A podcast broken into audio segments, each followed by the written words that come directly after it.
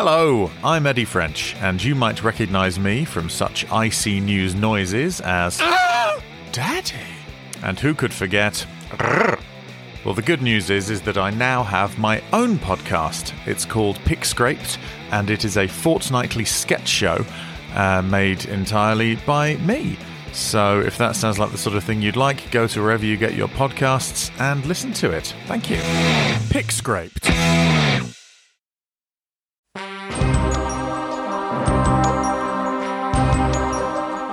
Listening to IC News, the only network bringing you the stories from across the multiverse.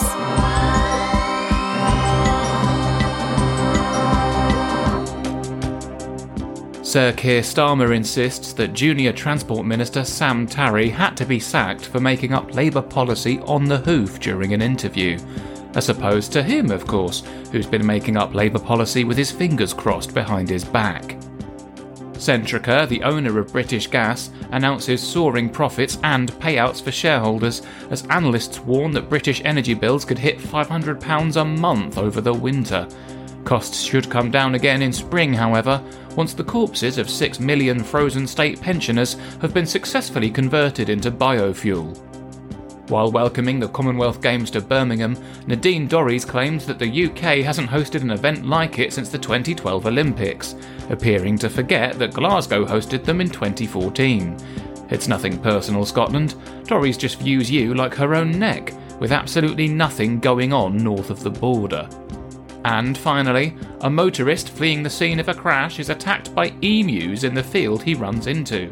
After being violently trampled into one of the bird's nests, he had egg on his face when he was eventually arrested.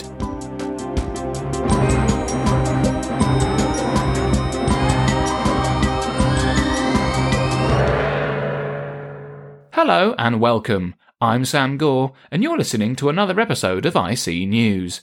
It's time to down tools, set up the picket lines, get the kettle on, and take strike action against the facts, because we're here campaigning for better news and opinions.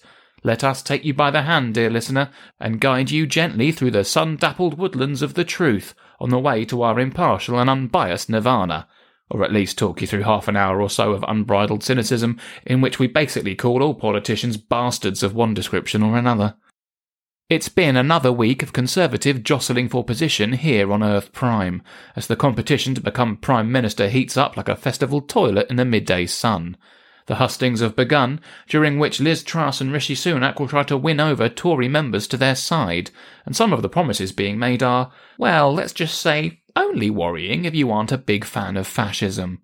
Truss has basically pledged to smash the unions, presumably with the hardest object she has to hand, which will inevitably be the head of Nadine Dorries. And Rishi Sunak, for the first time in his life, is now desperately pledging tax cuts and offering us all new grammar schools, in an embarrassing attempt to play catch up with the first woman in his life he hasn't been able to pay to leapfrog. The fight between the pair has proven so toxic that it even knocked out the host of their last debate on Talk TV, Kate McCann. Although, to be fair, collapsing and falling asleep isn't even the most inattentive a Kate McCann has been when they were supposed to be watching something. Regardless of the deeply worrying plans being set out by the Tory leadership candidates, we can at least rely on the consistency of the Labour Party and their unwavering dedication to snatching defeat from the seemingly obvious jaws of victory.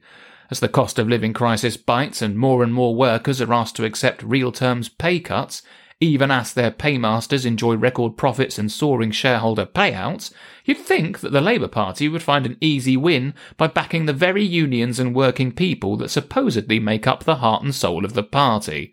Under Keir Starmer, though, things are a little more complicated than that. Tom King has been travelling the multiverse this week in search of a contrived analogy through which we can explain. Thanks, Sam.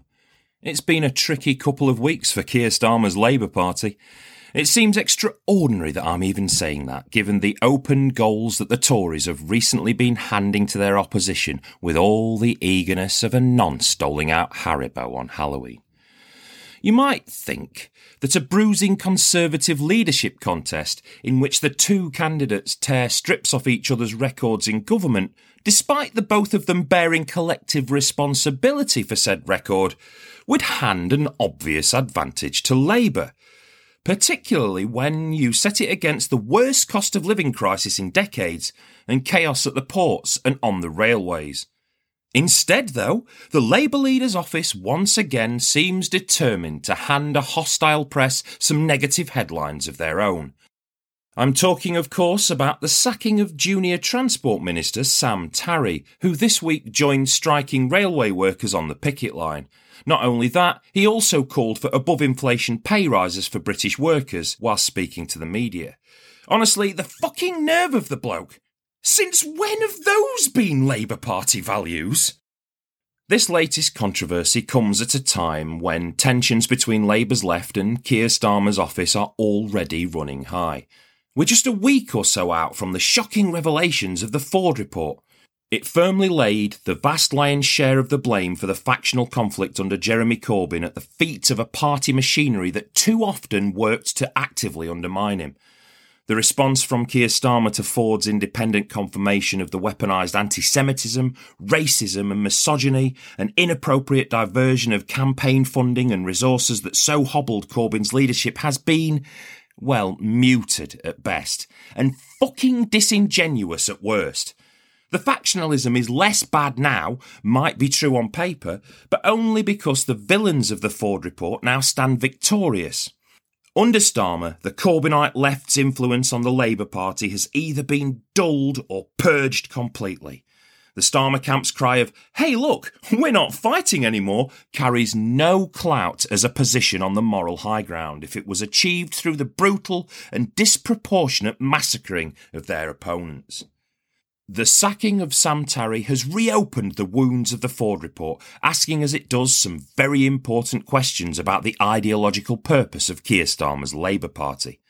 It's obviously the logical position of any truly democratic socialist party to support these strikes. But Starmer is yet again attempting to walk a pragmatist tightrope, insisting that his party will always be on the side of the workers, while banning frontbenchers in his shadow cabinet from joining strikers on the picket line. His problem has always been that such mealy mouthed caution looks inauthentic and dishonest. That's a perception that's hardly been helped by his apparent abandonment of so many of the pledges in his leadership campaign, and his recent attempts to distance himself from any policy that hints at the renationalisation of our public services. Now, I've said it before, and I'll say it again. Winning over floating moderates and borderline Tories only makes sense as an electoral tactic if you don't simultaneously piss off enough left wing voters to cancel them out and the furious response from the unions over Starmer's decision to sack Tarry suggests he might be doing just that. Make no mistake, the right to demand better pay and conditions at work is under relentless attack right now. Some of the proposals to neuter the power of the unions Liz Truss is suggesting in her leadership campaign would have been unthinkable even in the 70s we are absolutely facing the prospect of an enormous national general strike over pay and conditions. And Starmer may well be making a huge mistake by not taking a bold position over the issue now. Which is why I've come here to try and find some evidence that his cautious, fence sitting approach to these current strikes is the right one. This is Earth Victor Echo Goldilocks Grim 38 it's a pocket reality based entirely on the psychic energy projected by all the sweet little children of the multiverse. Here, almost everything is filtered through the magical power of allegory, with the people living here experiencing all of their major life decisions through the sweet lens of adorable children's stories. Here, Keir Starmer has just crept across the threshold of the three Tory bears' house. Let's see how he gets on whilst choosing a bed. Hmm, above inflation pay rises, renationalisation of our public services, and a pledge to completely secure the democratic right to campaign for better conditions through collective industrial action. Oh, this one is far too soft and radical. oh, bless him. He needs a little nap.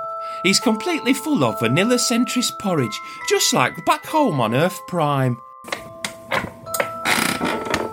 Oh, outright fascism, deporting brown people to Rwanda, abandoning our obligations under the European Court of Human Rights, and smashing the rights of the working class. This one's not radical enough. So here we have it, dear listener the moment of truth. Hmm. Purging the left while claiming to be on the side of the worker, sacking my own deputy leader's boyfriend, completely ignoring the findings of the Ford report while claiming to be all for equality and socialism. Excellent. This one is just right. It appears we have a winner. Well, this seems lovely and comfy. Hang on. What am I accidentally getting into bed with? Oh shit! Oh, it's full of Tory bears.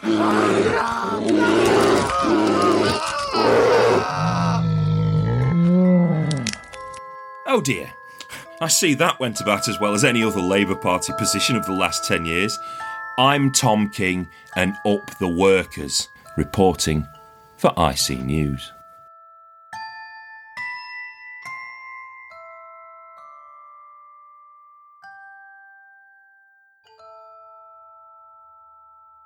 It's not just Labour's bridges with the trade unions that have been burning up recently, as this week meteorologists warned us that 2022 has been the driest start to the year in four decades. Hang on, was it?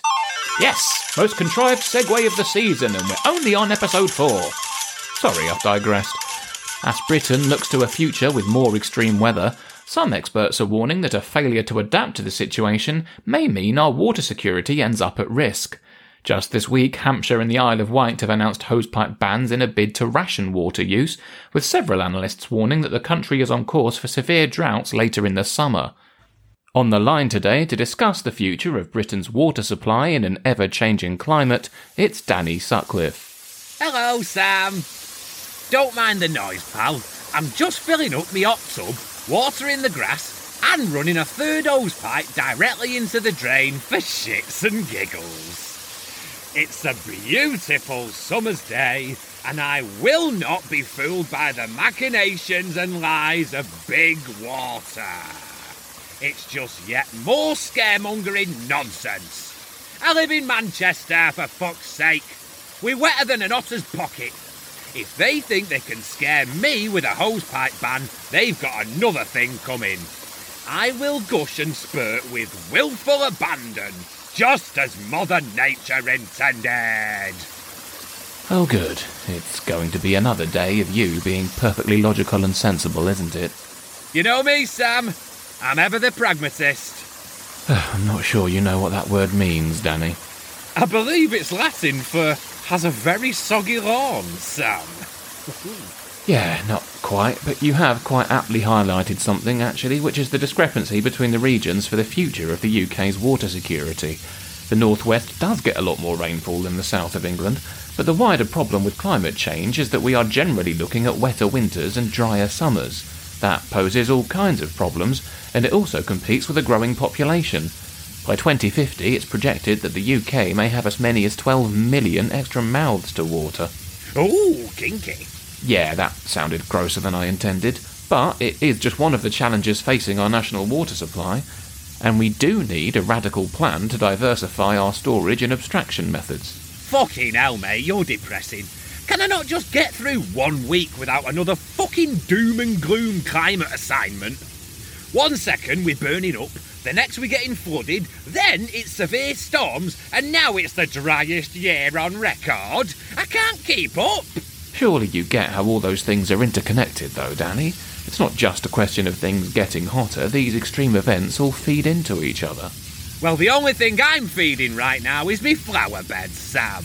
And I'm getting a bloody lovely suntan as I do it. So if we could just drop the fucking misery peddling for one episode, I'd appreciate it.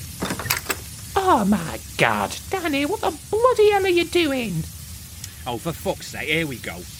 Hi, Gerald. See, this is why I don't like you working from home. You're flooding my kitchen, you bugger. My lino's warping. I'm trying to illustrate a point for the audience at home, Gerald. Ooh, are we on the wireless again? No, I'm on the wireless again. You're just a nosy prick. I don't think it's nosy of me to ask you to not ruin my property. Bloody hell, it's all me, me, me with your generation, ain't it? Danny, do you think we could keep on track rather than getting sidelined by another argument with your neighbour? Oh, hello again, Sam. Hi, Gerald. For fuck's sake, do you mind, Gerald? Sam and I are trying to have a very serious conversation about the future of the UK's water security. And you're doing that while running a hosepipe directly into my kitchen window, are you? It's illustrative, Gerald. Of what? You being a cunt. Well, okay, let's just try and cool things down a bit, shall we? This is a cable news network, after all. We have to at least pretend to control the language a little. Oh, oh fuck off, Sam. I just don't know why I always get the brunt of this nonsense when you're reporting from home. First you burned down my birdhouse, then you tried to illegally occupy my garden, and now you're flooding the whole bloody neighbourhood.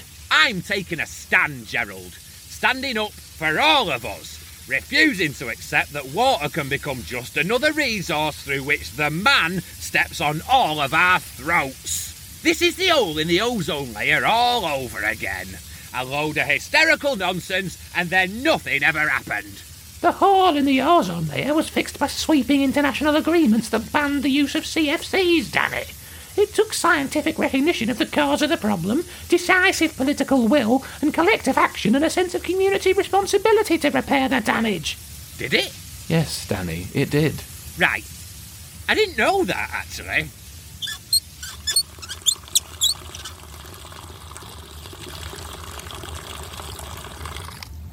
Sorry, Gerald. I may have got a bit carried away. That's quite all right, Danny. At this point, I'm used to you getting carried away. In fact, I know just how you can make it up to me while my kitchen's drying out. Danny, what's happening? Gerald, what the fuck are you doing? I'm not touching that. Oh, don't be daft. I'm going in your hot tub, that's all. And it serves you right for flooding my bloody house. Oh, thank Christ for that. What do you mean, thank Christ for that? He's about 90. I don't want that going anywhere near my hot tub. Oh, bloody hell. Oh, it's nice and warm, isn't it? I see why you young young'uns like these things so much. Fucking hell, Gerald. Could you not at least have put some trunks on? Oh, God, they're floating. Oh, it tickles. Excuse me? Well, I hope you've learned your lesson, Danny, even if nobody at home has learned anything about our future water crisis. Fucking hell, I've learned my lesson all right. I'm never bobbing for apples again. I'm Danny Sutcliffe, and I'm going to go and bleach my eyes. Reporting for IC News. Oh, it's going right up my bottom. Reminds me of the Merchant Navy.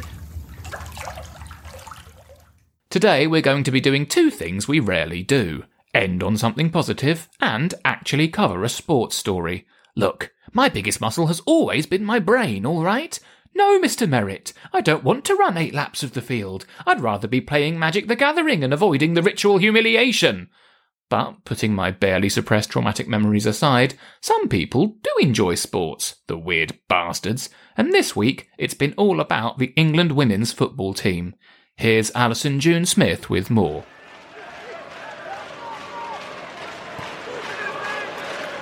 Can you hear that, England? Of course you can.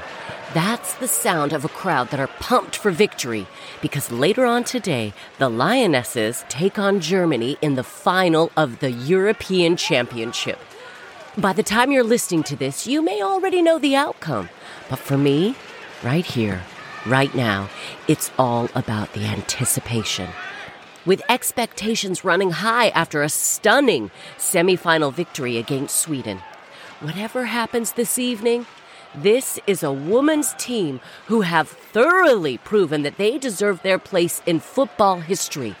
They've played with the determination and confidence of a team with full faith in their own abilities. Let's face it, you don't score a goal with a backheel nutmeg in the semifinal of an international tournament unless you know exactly what the fuck you're doing. Take a bow, ladies. Whatever happens tonight, you've kicked some serious ass. The football itself has been awesome. But something else that's been genuinely brilliant to see has been the level of support from the fans. For far too long, women's football has been underfunded and underappreciated. But when the major tournaments come around, there's no denying that the fan base for world class women's football is absolutely there. Mainly because, well, as an England fan, it's just kind of nice to see a team be genuinely dominant and consistently good. If that sounds a little snarky of me, I mean no disrespect to the men. As every incel on YouTube has felt the need to point out this week, we are talking about quite different styles of play here. Personally, I prefer the one where the team go on an 18 game unbeaten run and then they don't gang rape anyone in a travel lodge afterwards. But, well, that's just me. Without taking anything away from the team's achievements in this tournament, if things don't go to plan tonight, if England do win the final later, it'll be a huge boost for the women's game here in the UK. Just seeing women play at the highest level on TV or in a stadium converts fans to the joys of the women's division. And not only that, it inspires a whole generation of little girls who may traditionally have felt that football wasn't for them. And the extra eyes on the product bring more sponsorship and media attention, which in turn feeds into the grassroots of the game. More money creates more opportunities for those newly interested kids to succeed in the sport, which in turn creates the next generation of stars. We're a long way off seeing genuine equality in terms of the pay professional female players can earn, but you better believe that those lucrative sponsorship opportunities will be there for the European Championship winner. And it's about time. Personally, I can't wait for Gillette to run a campaign proving that their razors are just as good at shaving a lesbian's legs as they are at doing Raheem Sterling's face. Plus, it'd be woke by default. Rather than just crowbarring it in there and upsetting the fragile masculinity of all the estate agents and craft beer enthusiasts who are convinced that deep down they're really Viking warriors. All joking aside, this tournament has been great for football fans of every creed and gender. And it's been legitimately fantastic to see so many men offer the Lionesses their unequivocal support.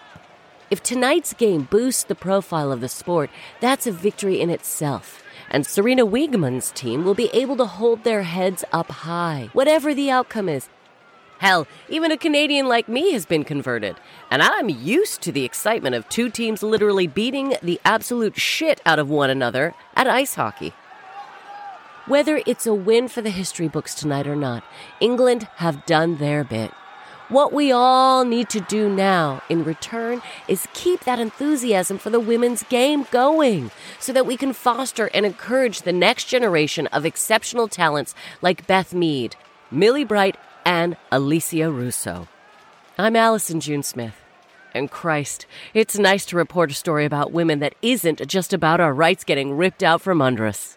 Reporting for IC News. Woo! It's coming home, boys! And you can make your own fucking sandwich when it gets there. Thanks for that, Alison. Much like Nadine Dorries, I too hope that the English Dragons score lots of tries at Wimbledon and come first in the World Cup against AC Milan. That story brings us to the end of our broadcast and the end of this particular third of season 8. We'll be taking a break next week with the best bits of episodes 1 to 4, before returning with episode 5 on the 14th of August. Until then, we leave you now with the headlines you may have missed.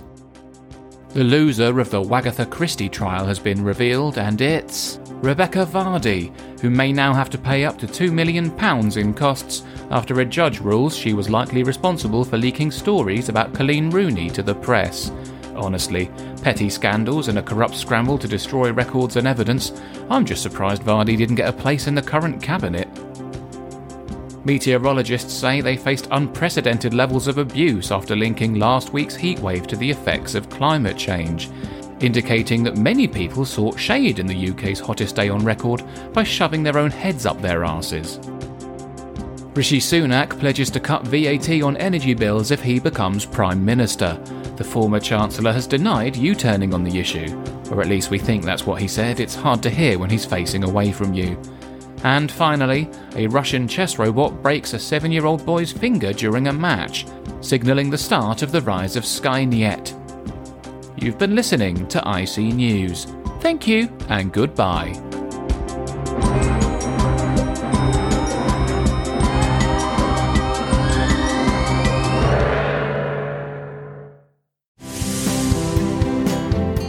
Hello again. It's me, Danny Sutcliffe. I'm here today with the right bargain for you. And no, it's not just the mystery meat I've got in the back of my van. Although that is also primo stuff, so meet me behind Oddbins and flash your full beams if you're interested.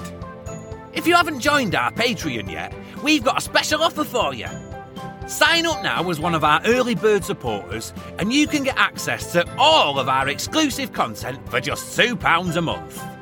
If you want bonus podcast sketches, compilation episodes, and ICU stories, this is the cheapest you're ever going to get them. You've got to be quick though. This deal is limited to the first 500 patrons, and they'll get snapped up quick. It's the best way to show your support for the show, and you'll be helping us to grow moving forwards. As always, thank you for all of your support, and we hope you enjoy the show. And no, it's not badger meat, and if Brian May tries to tell you otherwise, he's a fucking liar.